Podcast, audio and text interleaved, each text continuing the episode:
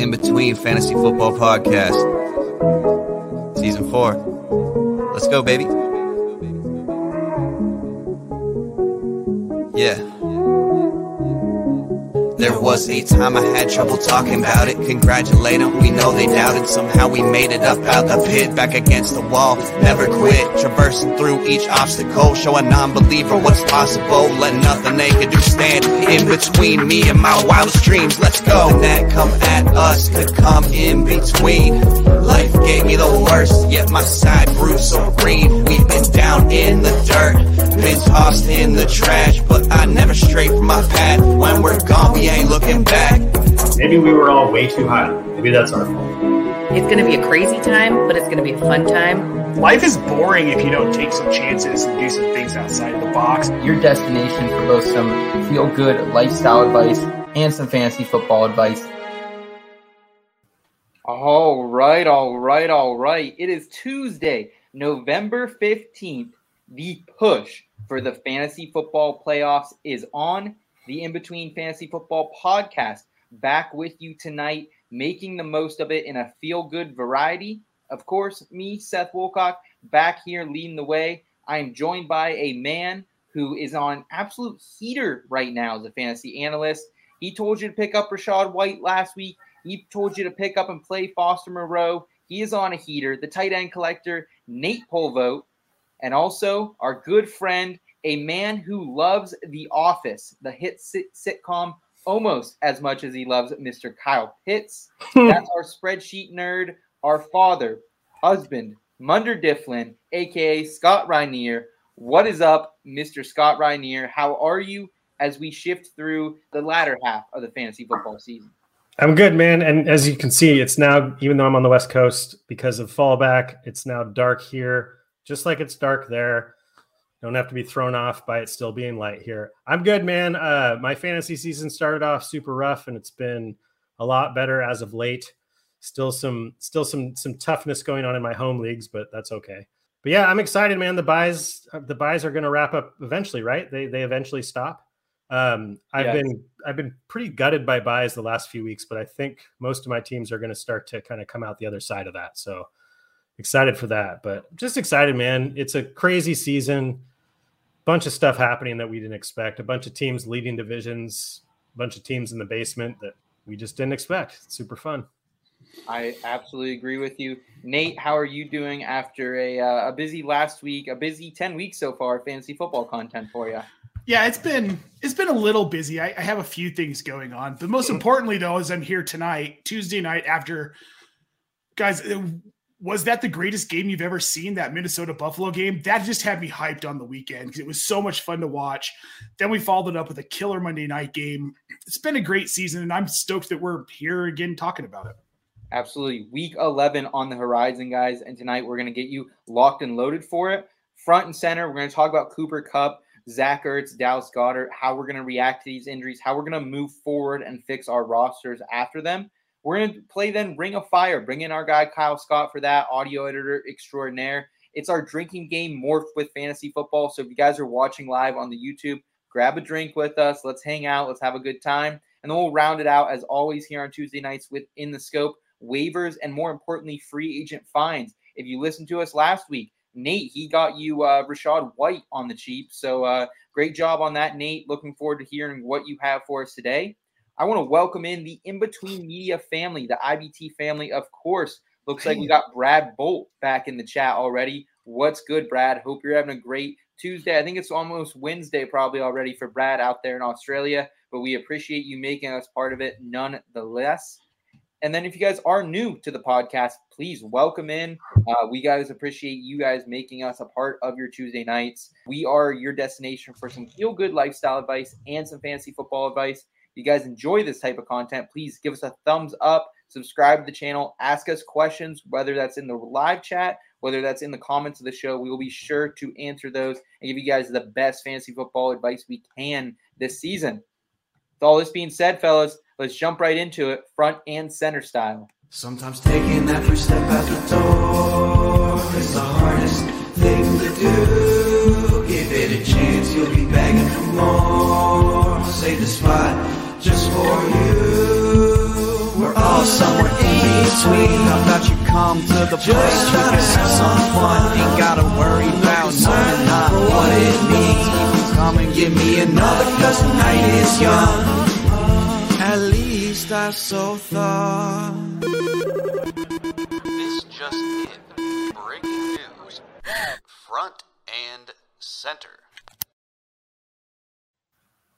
All right, front and center. Let's get down to it, folks. And looks like we got Tootsie Pop, aka Rachel, back with us tonight. She says, Hello, first time here to this show, our Tuesday night show. She tuned in on Friday. She's back on Tuesday. We love to see it. Same type of vibes here, Rachel. We're going to get you hooked up for another exciting week of fantasy football. Be sure to ask any questions you have of us.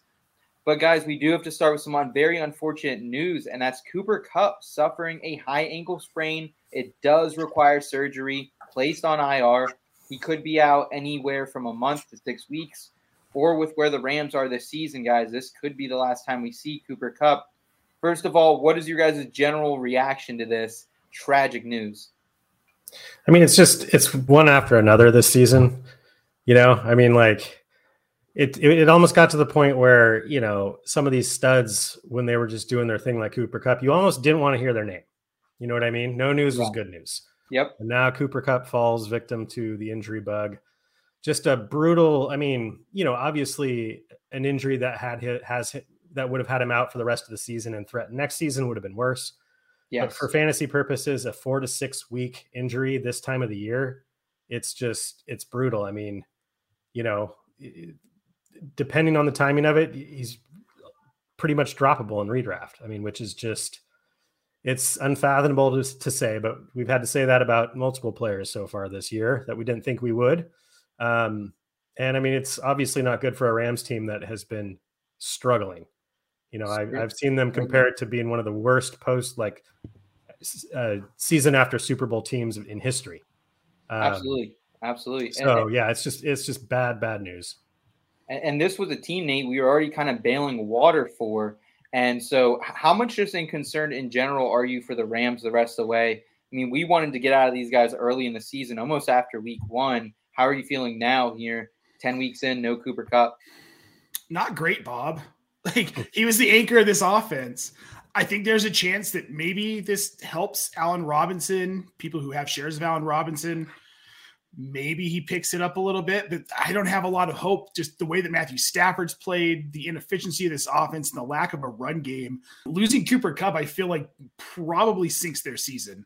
Any hope they had of crawling out of the basement of the NFC West and maybe having a shot at making the playoffs, I think that's gone. I think that ship has sailed now.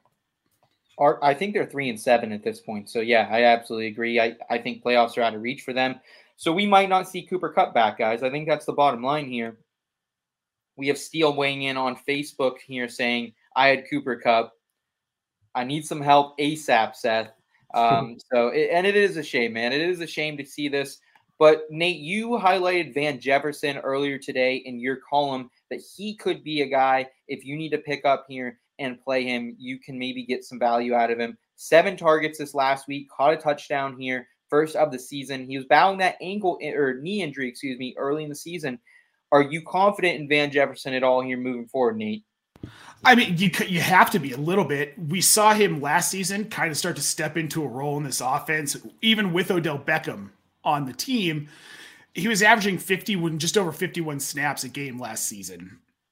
He ran routes on 90.5% of those snaps. So he was involved when he was healthy. And I think we would have seen a lot more Van Jefferson early on in the season had he not suffered that injury in camp ahead of the season, then went on to IR. Then they kind of tried to ease him back into it. But I think at this point now they have no choice. He's now the wide receiver two on this team behind Allen Robinson. And look, I'm going to say something a little bit controversial here, but I think there's a chance that Van Jefferson, if he plays well enough, becomes the wide receiver one over Allen Robinson on this team. I don't He think has- that's controversial. He all. has that big play capability, and they use him out of the backfield on occasion, not often. But he has that versatility to be a guy that can really possibly help them at least get to like seven wins, six, seven wins. Okay. So Nate, you have some confidence on Van Jefferson there. Steele's asking who are the people to pick up. Steele's Nate is recommending Van Jefferson if you want to stay with the Rams here, and I agree with that. I will support that notion. We're going to talk about more wide receivers later on the show, Steele. So hang around, and we'll get to those in the in the scope segment here, right around the 45 minute mark. Scott, what do you think this does to Tyler Higbee? He bounced back after a donut in the prior game, comes back eight for 73. Is he a sit it and forget it tight end here moving forward? Been a very up and down season for Mr. Higbee. No touchdown somehow. Yeah, I mean, I, I don't know if he's quite to set it, and sit it and forget it, but um, you know, the first five weeks of the season, he was averaging almost 10 targets a game. He was a revelation at tight end, you know, early in the season in, in PPR formats. And I honestly think the pass catcher that will bump up the most based on this injury is Tyler Higbee. Um, I just think earlier in the season, Stafford tends to hyper focus Cooper Kupp and, and more often than not one other person. And in the first five yep. games, that was Higbee. I mean, Kupp, you know, had games with 18 targets, 14 targets, but Higbee had games with 10 targets, 11 targets, 14 targets, you know, and they played much better in the start of the season than they have lately. So I think they're going to make an effort. I think he can be, he is more of, you know, Cooper Kupp is not only does he have that ceiling that he has, but he's like the ultimate safety blanket for a quarterback. Um, and I think Tyler Higbee fills that role more than the more than the two wide receivers. As far as the two wide receivers go, I mean, Van Jefferson's worth an add for sure. He's like under 10% rostered in ESPN right now. Yeah, go get him. Um, you know, and I mean, he had, he had a pretty low snap share his first game back, but he's coming off the injury. It's hard to tell. I mean, I think Van Jefferson and Allen Robinson both bump up a, a little bit, but I think the biggest benefactor from a fantasy standpoint is Higbee. Okay. Scott's rolling with Higbee there is the biggest uh, bonus here from the Cooper Kupp injury. And then uh, Brad Bolt saying Ben Skowronek breakout. I think Ben could also be used, but it's going to be tough. He's still kind of in that wide receiver three role, most likely that he's been in most of the season. Rachel saying that she does like Van Jefferson a lot more than Allen Robinson with you there, Nate. So Rachel's agreeing with you. And we got our guy Rut in here saying, How about them Vikings? Absolutely game of the year. We touched on that a little bit earlier here, Rut, but certainly uh, a game of the year candidate. Guys, let's move forward to some other unfortunate injury news before we move on to some of the fun of the show and that is Zach Ertz out for the rest of the season with an undisclosed knee injury. He is seeking a second opinion here, fellows. But what does this mean for Zach Ertz, or uh, excuse me, the Arizona Cardinals? Because Ertz was a tight end three. D Hop, he's already been so valuable this season. Does he become more valuable right now? And also, what does this mean for Rondale Moore, who has been excellent so far? Three back to back games above the wide receiver 16 or better for Rondale Moore. So, Scott, who do you think this uh, impl- impl- implicates the most here with no Zach Ertz moving forward for the Cardinals? Um, I mean, I think D Hop, he's shown he's he. I think he still has it at least for this year. Um, so I mean, I think he, you know, it's it's just less mouths to feed situation with D Hop. I mean, Marquise Brown will be coming back soon. Um, so I mean, I don't think D Hop necessarily changes in value too much. He's already pretty valuable. And Rondale Moore, I mean, he's been consistently productive, both NFL and fantasy wise, for you know multiple weeks now. I got to watch him up close and personal when they played the Seahawks. You know, I think last week he, you know, nine catches for 94 yards. Like that's that's that's a beautiful stat line from a mostly slot receiver. So I think he benefits as well. I mean, the biggest question mark for me is is Trey McBride, um, the the yes. next tight end up. You know, we at least assume I mean, he was the first tight end drafted in in this draft, and we just haven't seen anything, which isn't isn't super surprising. You know, rookie tight ends traditionally don't do much their first year. So we'll see. I mean, he jumped up to like a 90% snap share in this past game. So, um, you know, I can't sit, I can't sit here and tell you go pick up McBride. He's going to be a league winner. I just don't know. You know, I just I don't know how good he's going to be this year. But he could be one of those guys. I mean, he's low rostership and redraft, you know, uh, if you've got a spot, you know, pick him up before he hits. If he does, I, am going to be doing that in a few leagues where I have bench space. Yeah, need a tight end. Yeah, it, it got brutal out there, guys, at the tight end position. I think we kind of covered here with the Arizona injury. I'm seeing some questions come in. We'll get to those in just a minute, but I do also want to talk about Dallas Goedert. He is going to miss extended time here, Nate. Shoulder injury for him. Does this bump up anyone with the Eagles like we're expecting it to with Arizona. I think we see DeVonta Smith get a little bit more involved, and hopefully we see AJ Brown turn around from the future performance he had last night against Washington. Other than that, no, I don't think it really changes this offense that much as far everybody's been fairly valuable anyway. Maybe we see a little bit more Quez Watkins, but I don't know after that fumble last night. It's kind of hard to tell how this is going to affect Philly because they're so good anyway. Maybe if anything, it stabilizes AJ Brown, Devonta Smith for me, guys, because it has been a teeter totter. One week it's a Smith week, one week it's an AJ Brown week. We've kind of gone back and forth a lot on that right now. So, Scott, are you bumping AJ Brown up, uh, Devonta Smith up, maybe the the next month or so without uh, Dallas Goedert? Yeah, because I think you know, I mean, you can debate all, all night long about vacated targets, but with with Devonta Smith and AJ Brown, they're two very talented receivers, so they earn targets. So I think it is a bump up for them. I think this. I don't think this. Is, this is not great for the Eagles, though. I mean, Goedert. You know, Goedert was. I'd have to. I'd have to look at the stats exactly, but I mean, I think he was probably the second tar- leading target earner on the team so far this year. Um, so that's not it's not an insignificant loss for the Eagles, um, who you know had their first basically their first dud of a game. You know, I mean, there was some super controversial play uh, penalties and, and decisions by the referees, but that didn't change the fact that they were you know fighting for their lives against the Commanders late in the game. You know what I mean? That's not something anybody yeah. would have expected. So, I mean, we'll see. I mean, I think luckily, like if this were last year, you know, if Dallas Goedert had, you know, and he did, he did battle some injuries last year. But I mean, the fact that they have Devonta Smith, the fact that they have AJ Brown, the fact that they have Miles Sanders, who's when he, you know, when he gets been given the ball, he's been good. Um, it's not like a death nail for him, but uh, you know, Goedert was putting together a, a pretty, Certainly. pretty awesome season. So yeah, it's a big loss in Philadelphia. I think they'll feel it just as fancy managers do. Before we talk about how we replace the tight end four in Goedert and the tight end three, Zach Ertz, let's talk a little bit about uh, this question here from Michael Alexander. What's up, Michael? Hope you're having a great Tuesday. Thanks for making us part of it. Quick opinion Would you rather have Derrick Henry, Chargers, Texans, Cowboys, or McCaffrey, Seahawks, Commanders, Raiders for the playoffs? This is a really interesting question. We saw a little bit more of a committee here this past week in San Francisco. Nate, how do you lean on this? Oh, I'm going to say Derrick Henry because he is the majority of this offense. Last week against Denver, somehow, someway they shut him down, but that's not going to happen very often. You have to go with Derrick Henry here. I love McCaffrey, but like you alluded to, Seth, we saw we saw a lot more Elijah Mitchell this past Sunday than I think anyone was expecting. I feel like Derrick Henry has the the guaranteed volume, whereas McCaffrey they're going to try and split to keep him healthy. Yeah, I, I I can definitely see your point of view there, Nate. How do you feel about this, Scott? Because it's a very interesting question here from Michael. Because at the end of the day, Derrick does have the, the volume, but he does have a lower floor in general because he doesn't get those receptions. So how do you feel about it here? He's also in first place within uh, his league as well. Congrats to you, Michael. Um, how do you feel here, Scott? I mean, anytime you're debating between two top four players, it's it it can be difficult to pick one.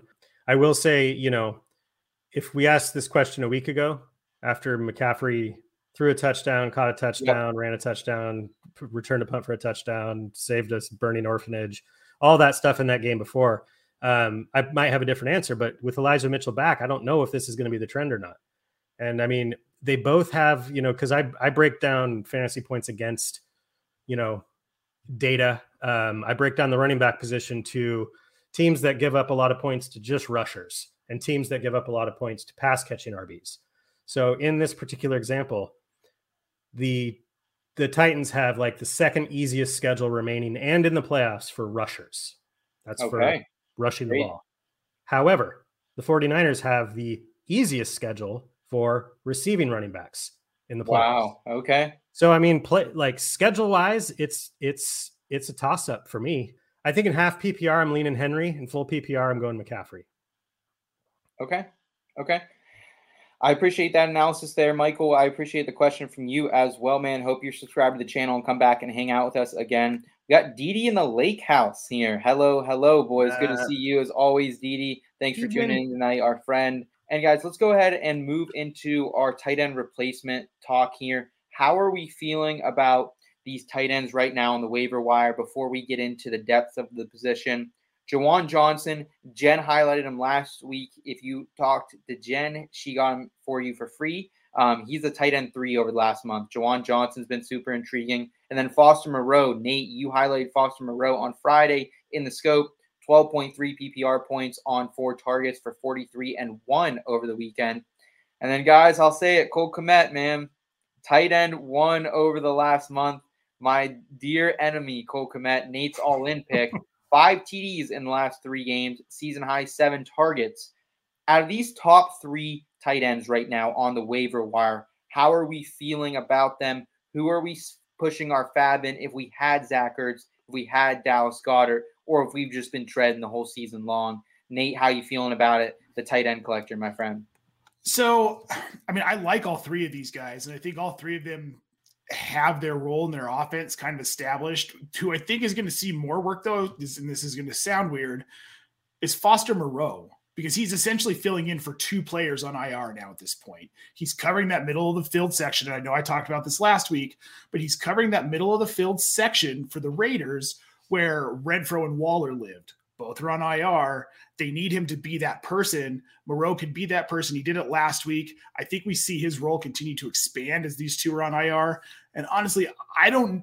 I think they may shut Waller down for this season because they're, they're, they have nothing to play for and he's got a long term deal with the team. I see Moreau being a pretty solid rest of season tight end. I love Cole Kmet. I'm worried about the boom bust. I'm worried about that with Justin Fields and with the Bears wow. offense. As much as I wow. love him, I do have a little bit of concern that the five touchdowns over the last three weeks just is probably not sustainable. So no, so, so Nate, how are you ranking these three rest of season for you, and who you would be prioritizing on the waivers? Probably Moreau, Kmet, Juwan Johnson in that order. Scott, do you disagree? And do you have any input on any of these tight ends or uh, your love? Because I, I, know you're also a lover boy for uh, Mr. Cole Kmet as well. Yeah, you might argue I was the sober one that had the memory to actually start that club when it started uh, two years, almost two years ago now. I agree. You know, I agree with Nate. Like I, I also have Juwan. I have um, Juwan Johnson, right? Yeah. I have him third on this list. I just the Saints offense has just been I have some teams that really needed some Alvin Kamara points recently and just it's just been disappointing. I mean, Johnson got the touchdown last week, but the Saints, their next three matchups are all against top 10 teams against the tight end in, in fewest points allowed to tight end. So I'm not super interested in Juwan Johnson. I would put Kmet ahead of Foster Moreau, but it's pretty close. I agree. I think Moreau Moreau has a chance for more long-term volume. You know, and this again, this is based on Waller just not playing anymore, and we don't know if I don't think Waller's coming back. Guys. I don't, think he is either, but we but we don't we don't necessarily know that for sure.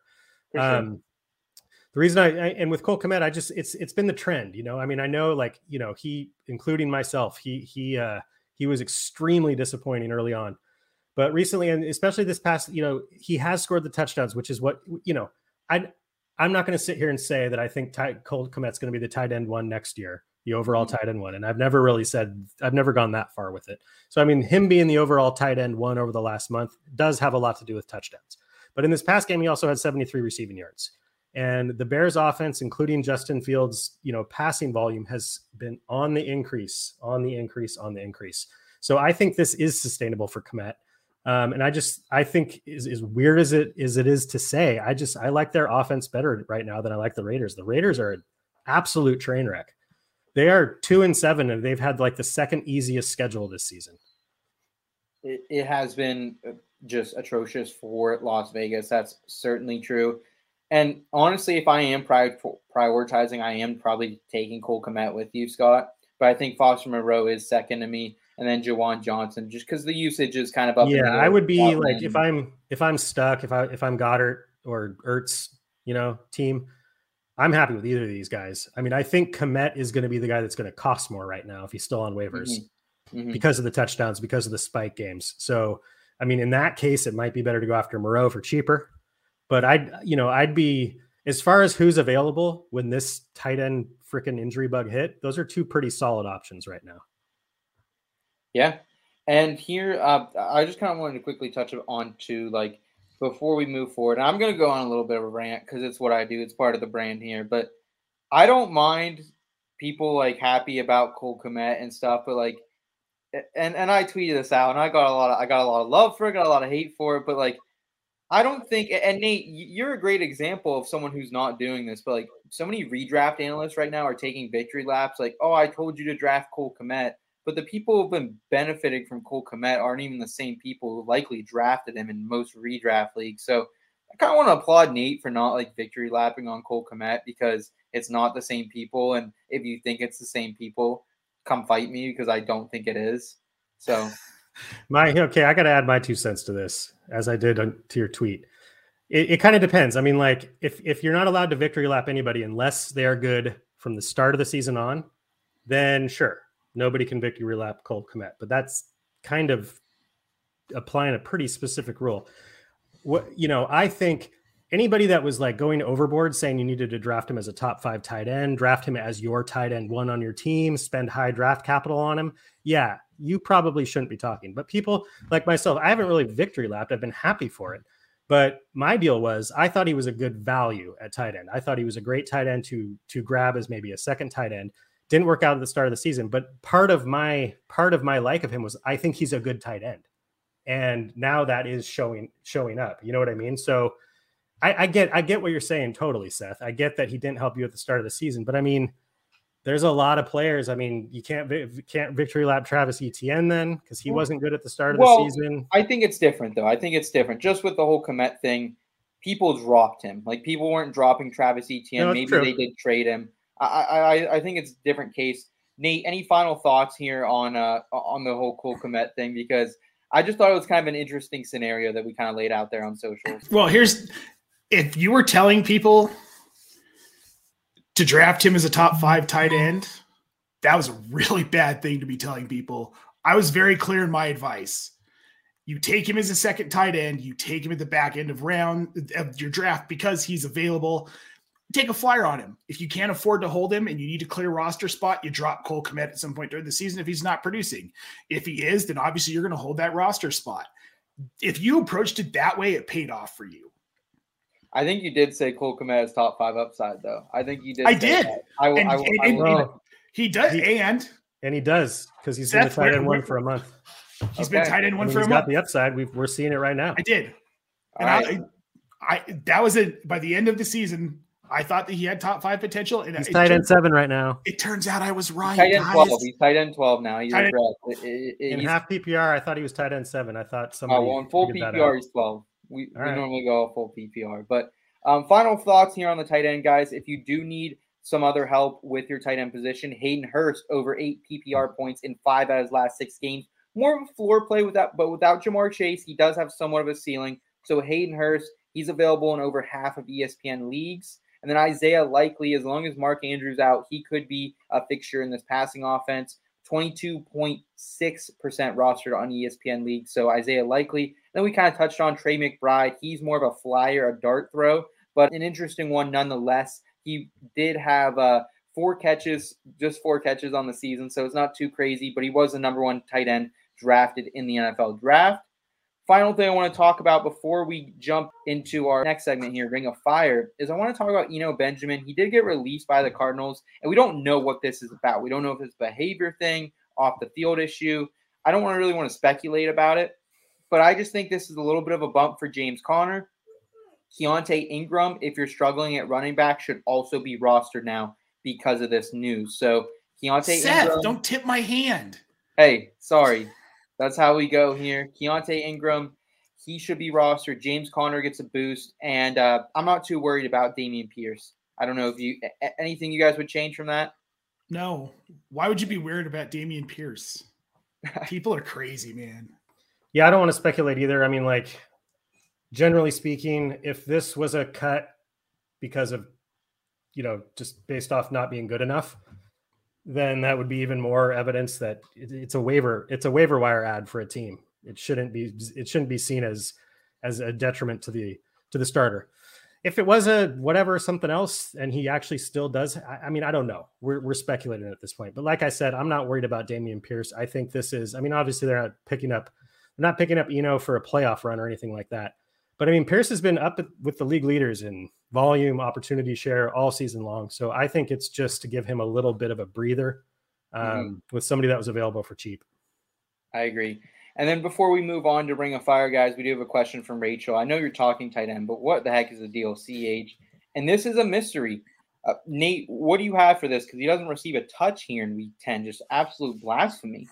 So I'm going to say the same thing I said when he was being taken in the first round of rookie drafts in 2020. Clyde Edwards Helaire is an overrated running back prospect in the NFL who is not going to pan out. I don't care if he changes teams, it doesn't matter. Kansas City has given him three seasons, three seasons to make this work. It went so poor that they went out and they acquired Ronald Jones this offseason. They drafted Isaiah Pacheco this offseason, and they acquired Jerick McKinnon last year and made, retained him into this season. But but Nate, he Forget did have about it. early season success though. Li- li- Like that's I think why everyone is so stunned because Clyde was having his best season of his career coming into this. Yeah, and then teams watched a little bit of film on what he was doing early in the season, and it stopped. So you just think this is a talent issue with Clyde then? Yes, 100%. I think he I don't think he has the skill that everyone thought he has and I think he has a problem with understanding offenses and reading what a defense is doing at the running back position. I think it's an all-around just skill understanding of the game problem for him. Yeah, and I mean, early, the early season, I mean, you, you have to be careful to blame touchdowns for things because we want touchdowns. But I mean, his numbers were buoyed significantly early on by a couple multi-touchdown catch games. Where if you looked at his if you looked at his usage, it was not much, but he scored a couple touchdowns, and that that has dried up. Um, and in in the scope, I will talk a little bit more about it later. Okay. Yep. Let's leave it there, guys. Let's go ahead and move into some Ring of Fire.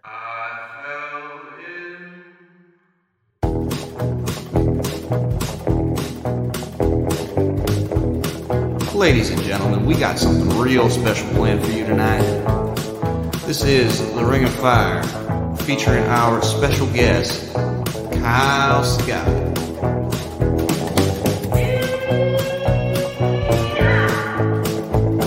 Now, y'all, saddle up, strap in. We're gonna have a real good time.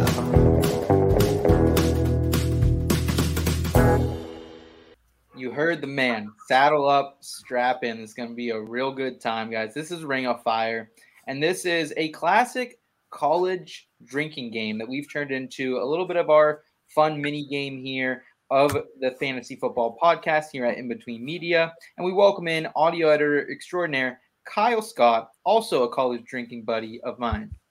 How's it going, guys? Hi, Kyle. Kyle, How you doing tonight, Kyle?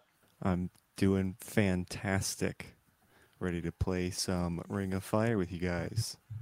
Awesome. Awesome. Well, Kyle, as we pull up our deck of cards here, can you explain the game to those new to the channel? Yeah, so uh, basically, everyone's going to pull a card, and the value of the card is going to correlate to a question, and you're going to answer that question. Simple as that. Okay. Okay. So let's go ahead. Let's click our first card here. Again, each card has a different role, and Kyle will explain that role of that card. So let's start here. We have Ace. Kyle, what does our Ace card mean? So the ace is going to be uh, a guess who. So Okay. you, everyone, I am thinking of a player, and you are each going to get a question. It's kind of like 20 questions to deduce what that player is. Okay. Awesome. Awesome. I will start us out. We'll kind of just go down the list here. Um, and we're going to do yes or no questions that Kyle can answer. And then we'll, I will go through one round here and we'll try to make guesses and see if we can get it. So I'm going to go and say, is this an offensive player? Yes. Okay. Is this a currently active player? Oh, yeah. Yeah. Okay. Okay. So we have an active player. Let's go another round through. We don't have too much info. Um, is it, does this player play in the AFC? No. Okay. does this player play in the NFC East? No. Um, is it Cole Kmet? No, it is not Cole Kmet. Damn it. It's never going to be Took Cole a shot. I took a shot. Has this player been productive for fantasy managers this season? Not really. No. Okay. All right. Well, then it can't be Cole Kmet. Ooh. Let's go. What do you got for us, Nate? You got a question? Is this player a wide receiver? No. I'll give you a clue. He's a quarterback. Speed it up a little. Quarterback, NFC, not NFC East, hasn't been productive for fantasy. All right, I think we can start taking shots now. I think I did this. Did this uh, player play in the SEC? Do you know? I believe he did. I think so. Okay. Okay, everyone, one more question and then we'll do guesses. Does this player's name rhyme with Schmaker Schmayfield? No. Wow, that was an awful question, Nate. Hey You now. should've- You should have just guessed because I would have gotten it. What do you got? Um, Is it Aaron Rodgers? It is Aaron Rodgers. Oh, okay. That is not the SEC. That is That, was the, the Pac 10, yeah. now the Pac 12. yeah. Kyle, you- That's do Of course, your- I guess to be fair, Baker Mayfield didn't play in the SEC either. So All right, we'll give it to we'll give it to Scott nonetheless. We're flipping Still another got it right. And even though he said he was in the SSC, I still guessed him. So Still got it right. That's impressive. All right, Cal Kyle, Bears. what does what does card six here represent, Kyle? So six is pick six. You are going to name the top six of a category, and the category is the most rushing touchdowns. This career. season 2020 This season. 2022 rushing touchdowns. We'll go family feud style. So Nate, you can start here and you want to you want to try to get all six that have been in the top uh top of the rushing touchdowns any position here, not just running back. Derrick Henry. Yeah. Okay, you're, you're still on the clock, Nate. You got one of them. Uh, Derrick Henry. Do, do, do, do, do, Christian McCaffrey. Uh, Wait, wait Kyle's got to give you the answer to Christian McCaffrey. Christian McCaffrey, Kyle. No. I don't. Oh wait. No, I don't think he's in the top ten. Okay, all right. Scott, you are now on the on the clock. All right. Um, not Justin Jefferson. Derrick Henry, Nick Chubb, Mm-hmm. um, blanking now. Uh, Jalen Hurts. Yep. It's Got kind of a- three of them. We got half of them. Ah, shit. Um, Keep it coming, Scott. 3 I'm seconds. gonna keep it coming. Josh Jacobs. Yes. Oh, all right, Scott. You got two left here. You've gotten three of them. Uh, D'Onta Foreman. No. Uh, I, I think I can get one here. I'm gonna go Jamaal Williams. Yeah. Yep. He's. you got one more, Seth. Saquon Barkley. No. Okay, there's one left. W- w- We'll go. Uh, we'll go one one more time through if anyone can get it. If not, we'll uh, we'll call Scott the winner here. Sweet. Debo. No. Did anyone say Kenneth Walker? No, Kenneth Walker. is that who it is? It's Kenneth Walker. Yeah. Oh, that would have been really funny if it wasn't.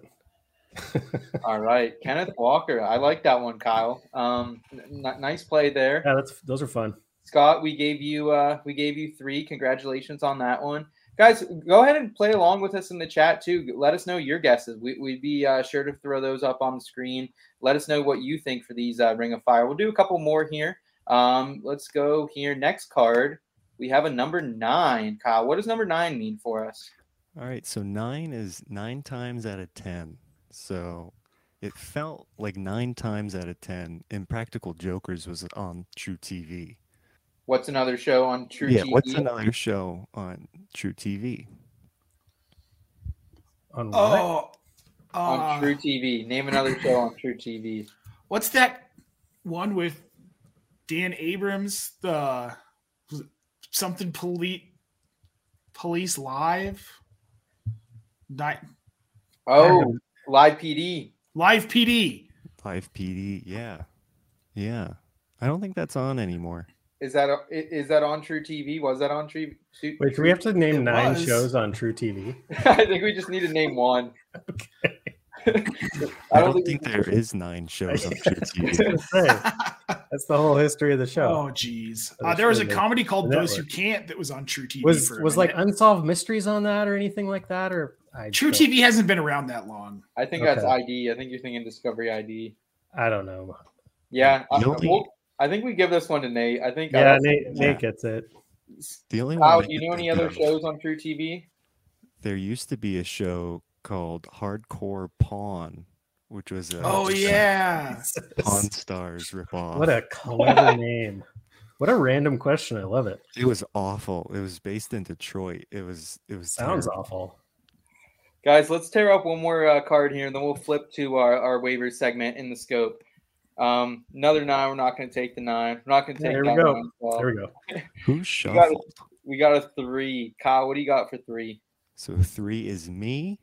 You're gonna answer a question about yourself. So, what is the best movie you've seen in the last month? Nate, guys you go to the like movies like once a, once a week. So, Nate, w- w- what is the best movie you've seen in the last month, my friend? Oh, we haven't been to a movie in over a month. I don't think. Uh, I'm trying to think what the last movie we saw was was really good. I don't. Can I give you a TV show? It can also be a Instead? streaming. Yes. No, no Okay, TV so- show. No TV show. Streaming Oh, movies. Streaming movie. Can you please say one of the two movies we talked about two weeks ago? I don't we- even. The What menu we or talk about whatever? two weeks ago? What were those? Oh, the menu. The menu. You know what's funny is that we talked. Jen and I talked about going to see that. I want to see On- it. I'll see on it when Friday. it comes out. But probably the best movie I've seen in the last month. It, I rewatched it. Jen and I rewatched it, but it was um the unbearable weight of massive talent with Nicolas Cage. Okay. Okay.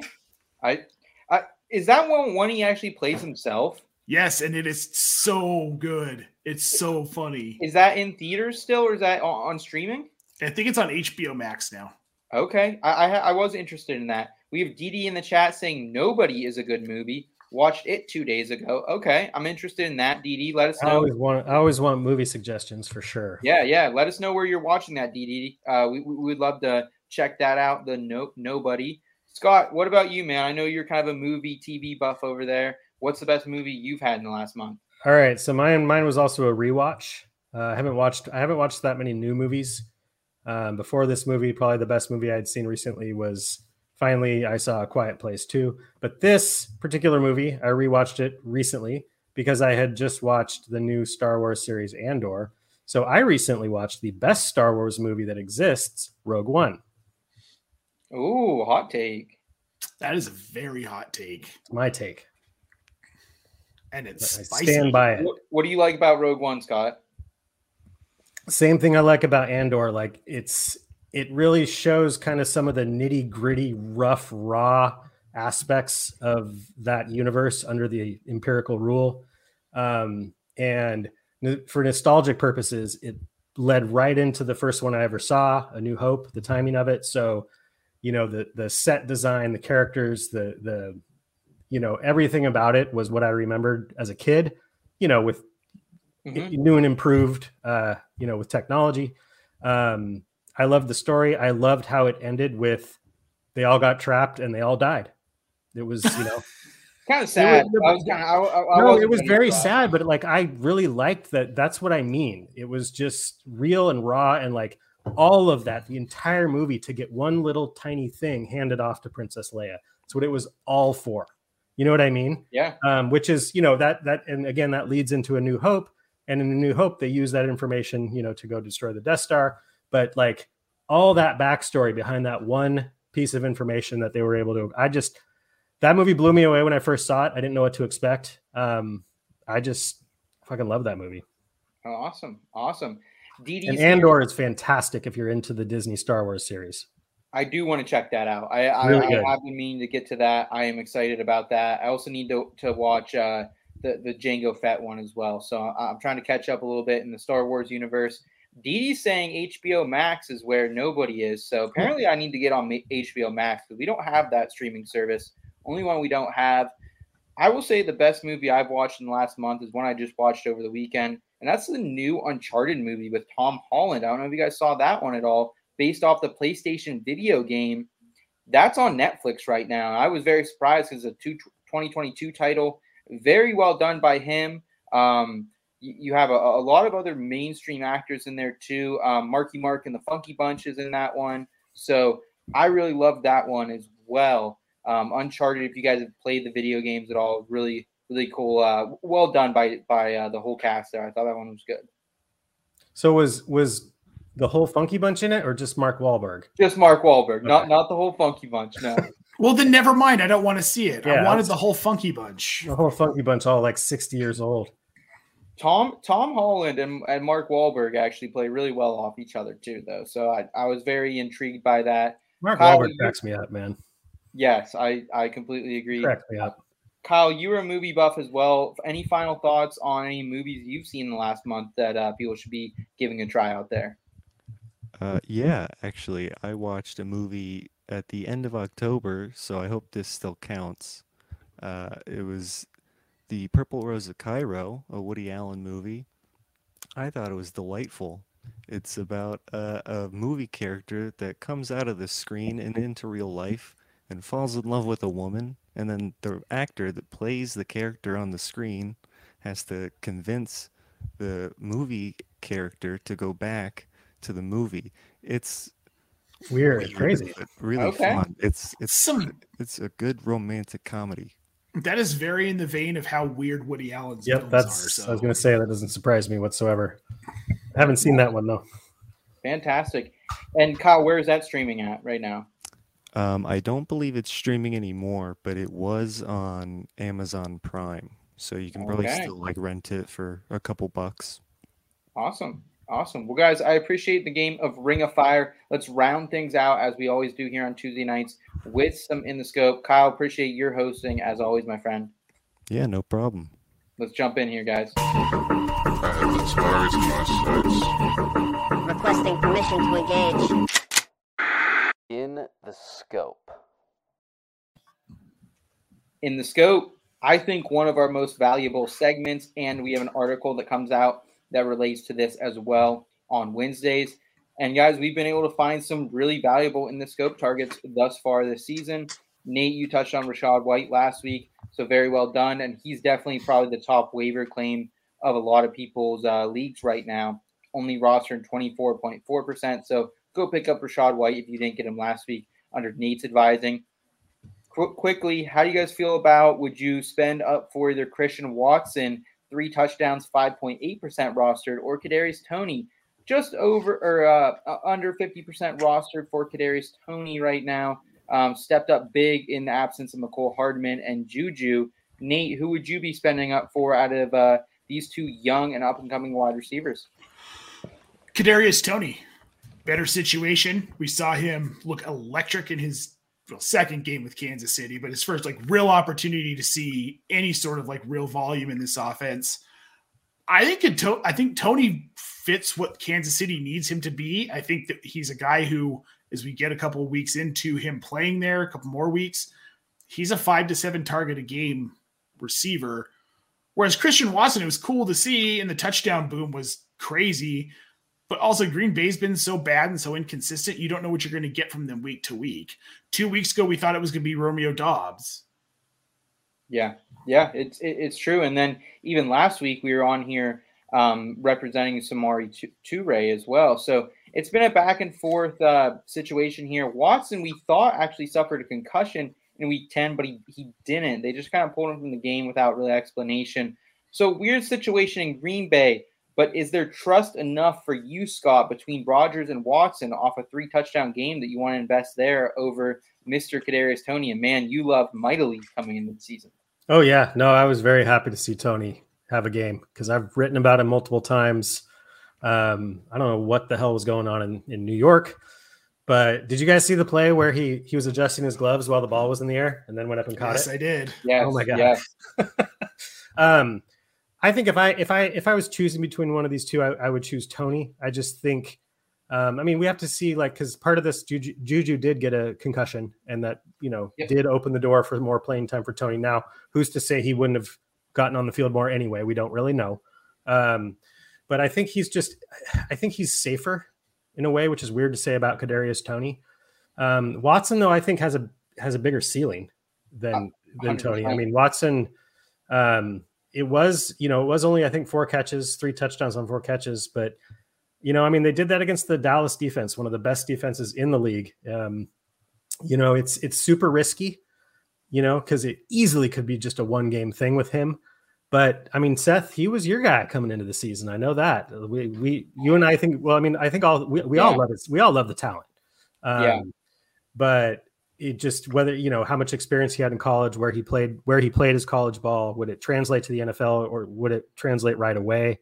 You know, all that was in question. But I mean, what I saw in in the game in Week Ten, he passed the eye test for me at least.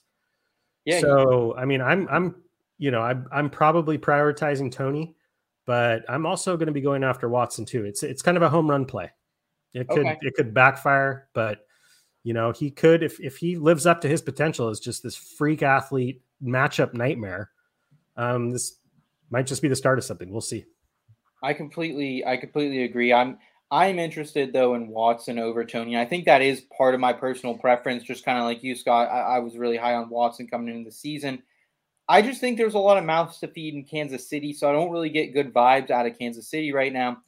If things shake out the way they could, Toney could be the wide receiver four. That's not even to mention Travis Kelce when you factor Mecole Hardman, Juju Smith Schuster, and MVS as well. So I, I just don't like, I, I think, the crowdedness there. Christian Watson, at least until Romeo Doubs back, is probably the wide receiver two in Green Bay behind Allen Lazard. So I'd be paying up for Watson, but I understand the appeal for Toney as well. A couple more receivers just to quickly touch on. Nico Collins, he went off here last week. 6.7% rostered. Might not be super sticky, but if you do need to play the next couple weeks, Collins could be interested. And then Donovan Peoples Jones, guys, we've been telling you it, it, it's been half the season. I think we highlighted him first, maybe in four weeks. Uh, uh, week four is an in the scope candidate. 22% rostered still. Uh, whoever we had on Friday, Nate, I, I can't even remember who it was. Jeff Greenwood. Yeah, Jeff Greenwood. He recommended Donovan Peoples Jones as his short thing sleeper. He hit, had a top 25 rece- receiver day. Jeff called that on Twitter too, so I'm sure, sure he's happy. But DPJ, guys, he is the number two option here in the Cleveland passing game, especially with uh, without David Njoku at 100%. So consider them. If you need a quarterback coming up, Jared Goff, he continues to be viable. It's not sexy. It's not the the ceiling he had early in the season with Hockenson and all the boys healthy, but he still does have somewhat of a floor. So Jared Goff, someone to consider. But let's move into the meat of this segment, guys. These are the players that you aren't going to have to pay a lot for this week, but they could be viable down the stretch here. Nate, I want to start with you, my friend. You're on a hot streak in all these types of calls. You gave us Rachaad White last week. Who do you have for us here in week number 11? So I kind of spoiled this earlier, but this week I like Keaontay Ingram, the now running back two in Arizona, and we know he's the running back too. There are only two running backs rostered in Arizona right now on the active roster. You've got Keaontay Ingram and you've got James Conner. We all know what happens to James Conner almost every season. The guy gets dinged up. He's getting older. We've already seen him hurt, miss three games. The team just released, you know, Benjamin. I feel like that there had there's either something to why Benjamin was released that's on Benjamin, or the team doesn't want to spend the money to retain Benjamin when they have Keaontay Ingram. I think it's the latter. Now we haven't seen a lot of work from him, so this is kind of like a gut feel. Like we're going off of now he's in this role, so he's going to see X volume or X production. We assume he's going to spell Conner. And if Conner gets hurt, all of a sudden he's the lead back in this offense that is trying to run the ball a fair amount. But it is one of real, like, solid volume appearance this season. He had nine carries for 14 yards, which isn't great, but he had two catches on two targets for 23 yards. He had a touchdown and and almost vulture another one as well, Yes. though. And yeah, in a week that I didn't start him, even though I had him rostered. I was I think there's just there's there's upside to be had and a really just absolutely putrid waiver landscape right now. There may be some better like flex plays around at wide receiver or tight end that are out there, but running back wise, it's pretty dry. And and if you're Arizona, you don't go out and cut, you know, Benjamin unless you're certain in your backup in Keaontay Ingram here. So I think I- really like this call, Nate. I think it's a sneaky play. Ingram, especially James Conner, guys. He's no clean bill of health. He was hurt a lot this season. So Keaontay Ingram, like he could be a guy like maybe we get to week 16, 17. He could be the league winner just because he might be the last man standing there in Arizona. I really like this call from you, Nate. And before we jump over to Scott's in the scope candidate and mine, I do want to address a couple questions here. about waivers this week. First one from Albert. Do you guys like Parris Campbell? Absolutely. We didn't touch on Parris Campbell because I'm not 100% sure what he's rostered right now, Albert, but I would absolutely be prioritizing Parris Campbell as well. That's a great shout out, especially with Matt Ryan back. With in the games Matt Ryan's been back in the last three weeks um, that he's played, he's been electric. So I really like that a lot. Um, how do you guys feel about this next question here then from Lucius? What's up, Lucius? Hope you're having a good Tuesday evening as well. Says sorry, stepped away for a second. Did you say you preferred Dulcich or Foster Moreau rest of season? So a little tight end question here. Guys, the, the Broncos offense, even against an inept defense last week, they cannot put up a lot of points, and they continue to show that. I'm worried about Dulcich a little bit long term. He's been exciting. Um, maybe no Jerry Jeudy, so maybe he gets a bump, Scott, or, or enough to to want him over Foster. I've got some recency bias with this one because I plugged him in in a few leagues and it just just killed me. You know, uh, like one or two catches, whatever it was. I honestly, I just in this in this case, I'm going to go with the tight end that I think is on a team that's going to pass the ball a lot more, and I think that's the Raiders. Um, they're going to be in negative game scripts, yep. and you know, again, hinging on you know, I, I, agree. I don't think Darren Waller, if he does come back, it's going to be anytime soon. Um, so I'm picking. I, I would rather have Foster Moreau. I'm, I'm with you too, Nate. How do you feel about it being your hometown Broncos? Same. Uh, the Broncos' offensive line has completely fallen apart. They're on their third starting left tackle, their third starting center, and their third starting right guard this season. They're a mess. This offense is crap moving forward unless something seriously changes. And that, unfortunately, I was I love Dulcich. I love him to death, and in Dynasty, he's a hold right now.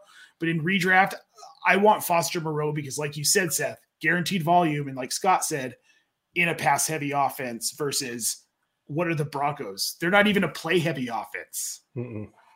Yeah. They, they, just they're just not on the field enough. They're just a heavy offense. They weigh down the world and those who watch that team regularly. So we apologize to you and Jen and and, and company over there and little Jack. Um, Scott, why, why don't you uh, take us here to your in the scope candidate here for week number eleven? All right, so this one this one was teased a little bit earlier too in our discussions about Clyde Edwards-Helaire, but mine is Jerick McKinnon um, running back for the Kansas City Chiefs. And this isn't, you know, this isn't the first time Jerick McKinnon's name has been brought up this season. You know, there's been times when it seemed like he might be taking over and, and be, you know, a, an effective pass catching running back. But what I like to look at this time of year um, is teams that have gone on bye. What has been the trend on that team since they came back from the bye? I mean, it's not it's not a end all be all strategy, but typically a team is going to work on things over the bye. And if something changes, it's intentional. And since they came back from the bye, Clyde Edwards Helaire's snap count, his snap share was 17% and then 6%. Um, whereas Jerick McKinnon's has been 30 to 40 to 50 all season. Yes. Jerick McKinnon's seen eight targets in both of the last two games. I think that the Chiefs are settling in on Isaiah Pacheco being somewhat of their kind of hammer between the tackles back, and I think and I think Jerick McKinnon is their pass catching back. And there was a question earlier I saw as well about um, whether C I think it was the Tootsie Pop whether CEH is droppable or just bench him. So maybe we should discuss that a little bit. But there's CEH. First of all, I don't have him on any teams, but second of all, he's nowhere near a lineup right now. Um, and Jerick McKinnon, the thing about him is he's not one of those players where if an injury happens, he's going to go nuts. That's just not what he is. He's not a player mm-hmm. that's going to take over as a as a bell cow. But he's a player that has standalone value right now, and I think through the end of the season.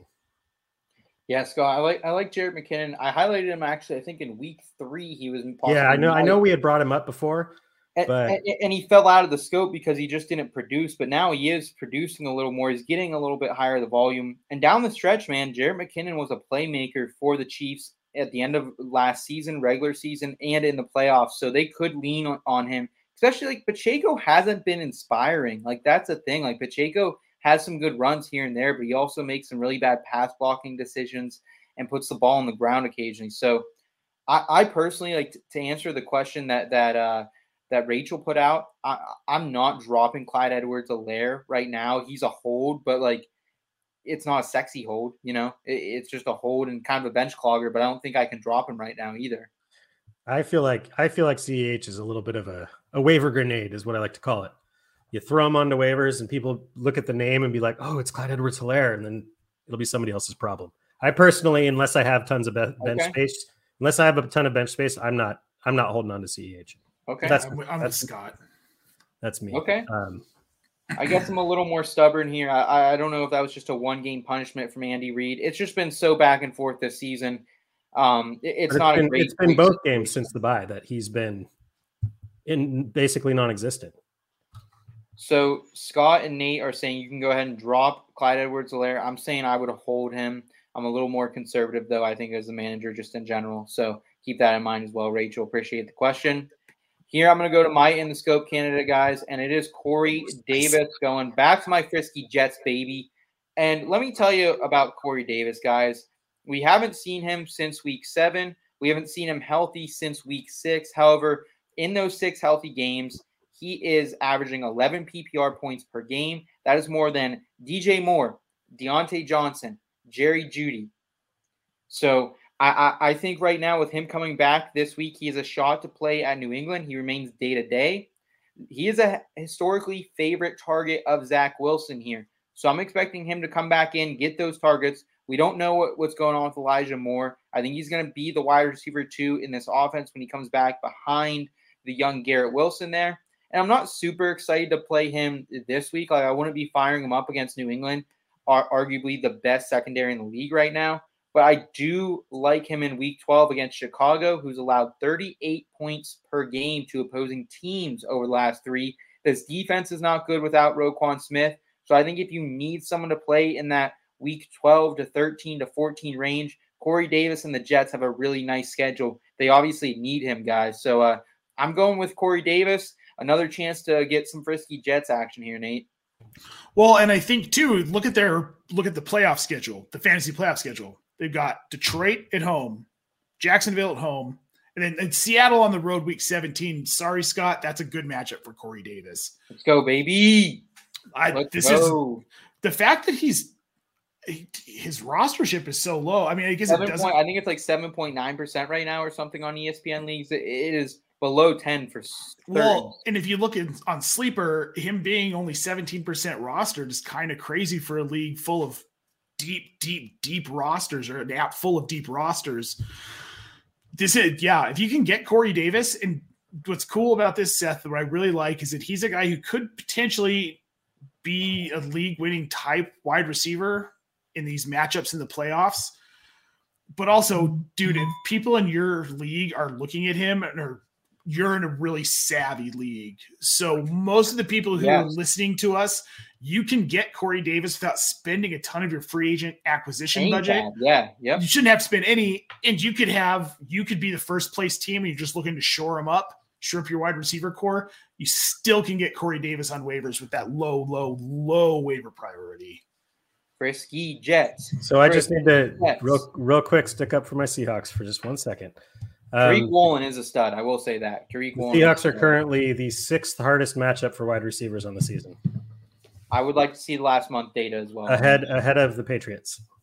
I would like to Interesting. see- I I, would think like it's I think it's even better because they were atrocious the first four games. interesting. So I think over the last four, five, six weeks, it's even better than that. They've just, I mean, they've they've given up some points, but they it's they've been tight. They they they're the worst team to get for tight ends. They're the easiest matchup for tight ends. A lot of that was three rushing touchdowns by tight end Taysom Hill, but still, they're the they are the worst against tight ends. I'm just saying, uh, re- receivers specifically, they have not been the cake matchup that they seem like. That's well, all. I heard the Jets are going to convert him to tight end for week 17, so we should be put fine. tight end on the player card and he goes off. exactly, it'll be fine. Th- right now over the last month seahawks are the they're right in the middle 16 Yeah. 16 so ne- neither a positive or a negative game. Yeah, I think Uh, I think like a couple of weeks ago, if you looked at the last four, they were good, but the last the last couple they've given up, so that makes sense, right in the middle. But not not a not just a pushover. right. Yeah, Tariq Woolen is is the truth. guys let's go ahead and answer this question for jim before we get out of here tonight. Jim 896 what's up jim? Hey Jim, we love that handle here full ppr start three tyler boyd dj moore allen lazard tyler higbee d'onta foreman wow some really nice options here for jim he's already looking ahead here um Scott, don't want to put you on the spot without seeing some of these matchups right now, but I, I, I think obviously I got to have D'Onta Foreman in my lineup each and every single week. So I think that's an auto play here. Um, out of the out of the rest of them, what two are you uh, firing up here? My second virtual auto play is Tyler Boyd with Ja'Marr Chase out. He's been he's been he was your you you had one of the best calls of the season calling Tyler Boyd and he went nuts that game. Yep. Um, but after Foreman and Tyler Boyd, I don't. I'm not interested. I'm not really interested in DJ Moore. Um, it would come either. down to Lazard and Higbee for me, and I don't know what it's going to look like. It- It'd be hard for me to call Higbee over Lazard right now. I do think Hig, like I said, I do think Higbee is going to go back up in PPR to being very valuable as a tight end, but I'd probably go Lazard as my third. Lazard against the Titans this week, very favorable matchup for Yeah. him. So, so I'm with you there. It's Foreman, Boyd, Lazard for me. Nate, are you in agreement as well? I am indeed. Hey, we agreed on something. Jim eight ninety six, man. Thanks for tuning in, man. Hope you uh, subscribe to the channel. Come hang out with us again. Good question. Nate, you and I are going to be back on Friday, my friend. So we're going to tear that up. I'm excited to get to that with you. I want to thank Kyle in the back end. Everyone who's new to the channel, please subscribe. Come back and hang out with us again. Everyone who enjoyed this content, who is an IBT family member, please give us a thumbs up. Let your friends know who we are, what we're about. Um, every little bit helps here at IBT as we continue to bring you content. Scott, thank you again for your service here on Tuesday nights. Nate, I will see you again, my friend, on Friday. We got an awesome one loaded for the the IBT family then. We've got we've got comfy shirts. They're really comfy. Yes, sir. Yes, sir. I'll actually be making an announcement here on that yesterday or tomorrow. So uh, keep uh, keep up to date with us on Twitter. Got some merch coming out. Scott, I appreciate you uh, letting the cat out of the bag. It's all right. It's I'm right. sorry. I was just being honest. I'm wearing a comfy shirt right now. It happens to say IBT Media. Uh, Hey, that's all right. That's all right. It- the cat was already out of the bag. Guys, we appreciate the in between family so much. We'll be back soon on Friday. Until then, guys, keep it in between. Your destination for both some feel good lifestyle advice and some fantasy football advice.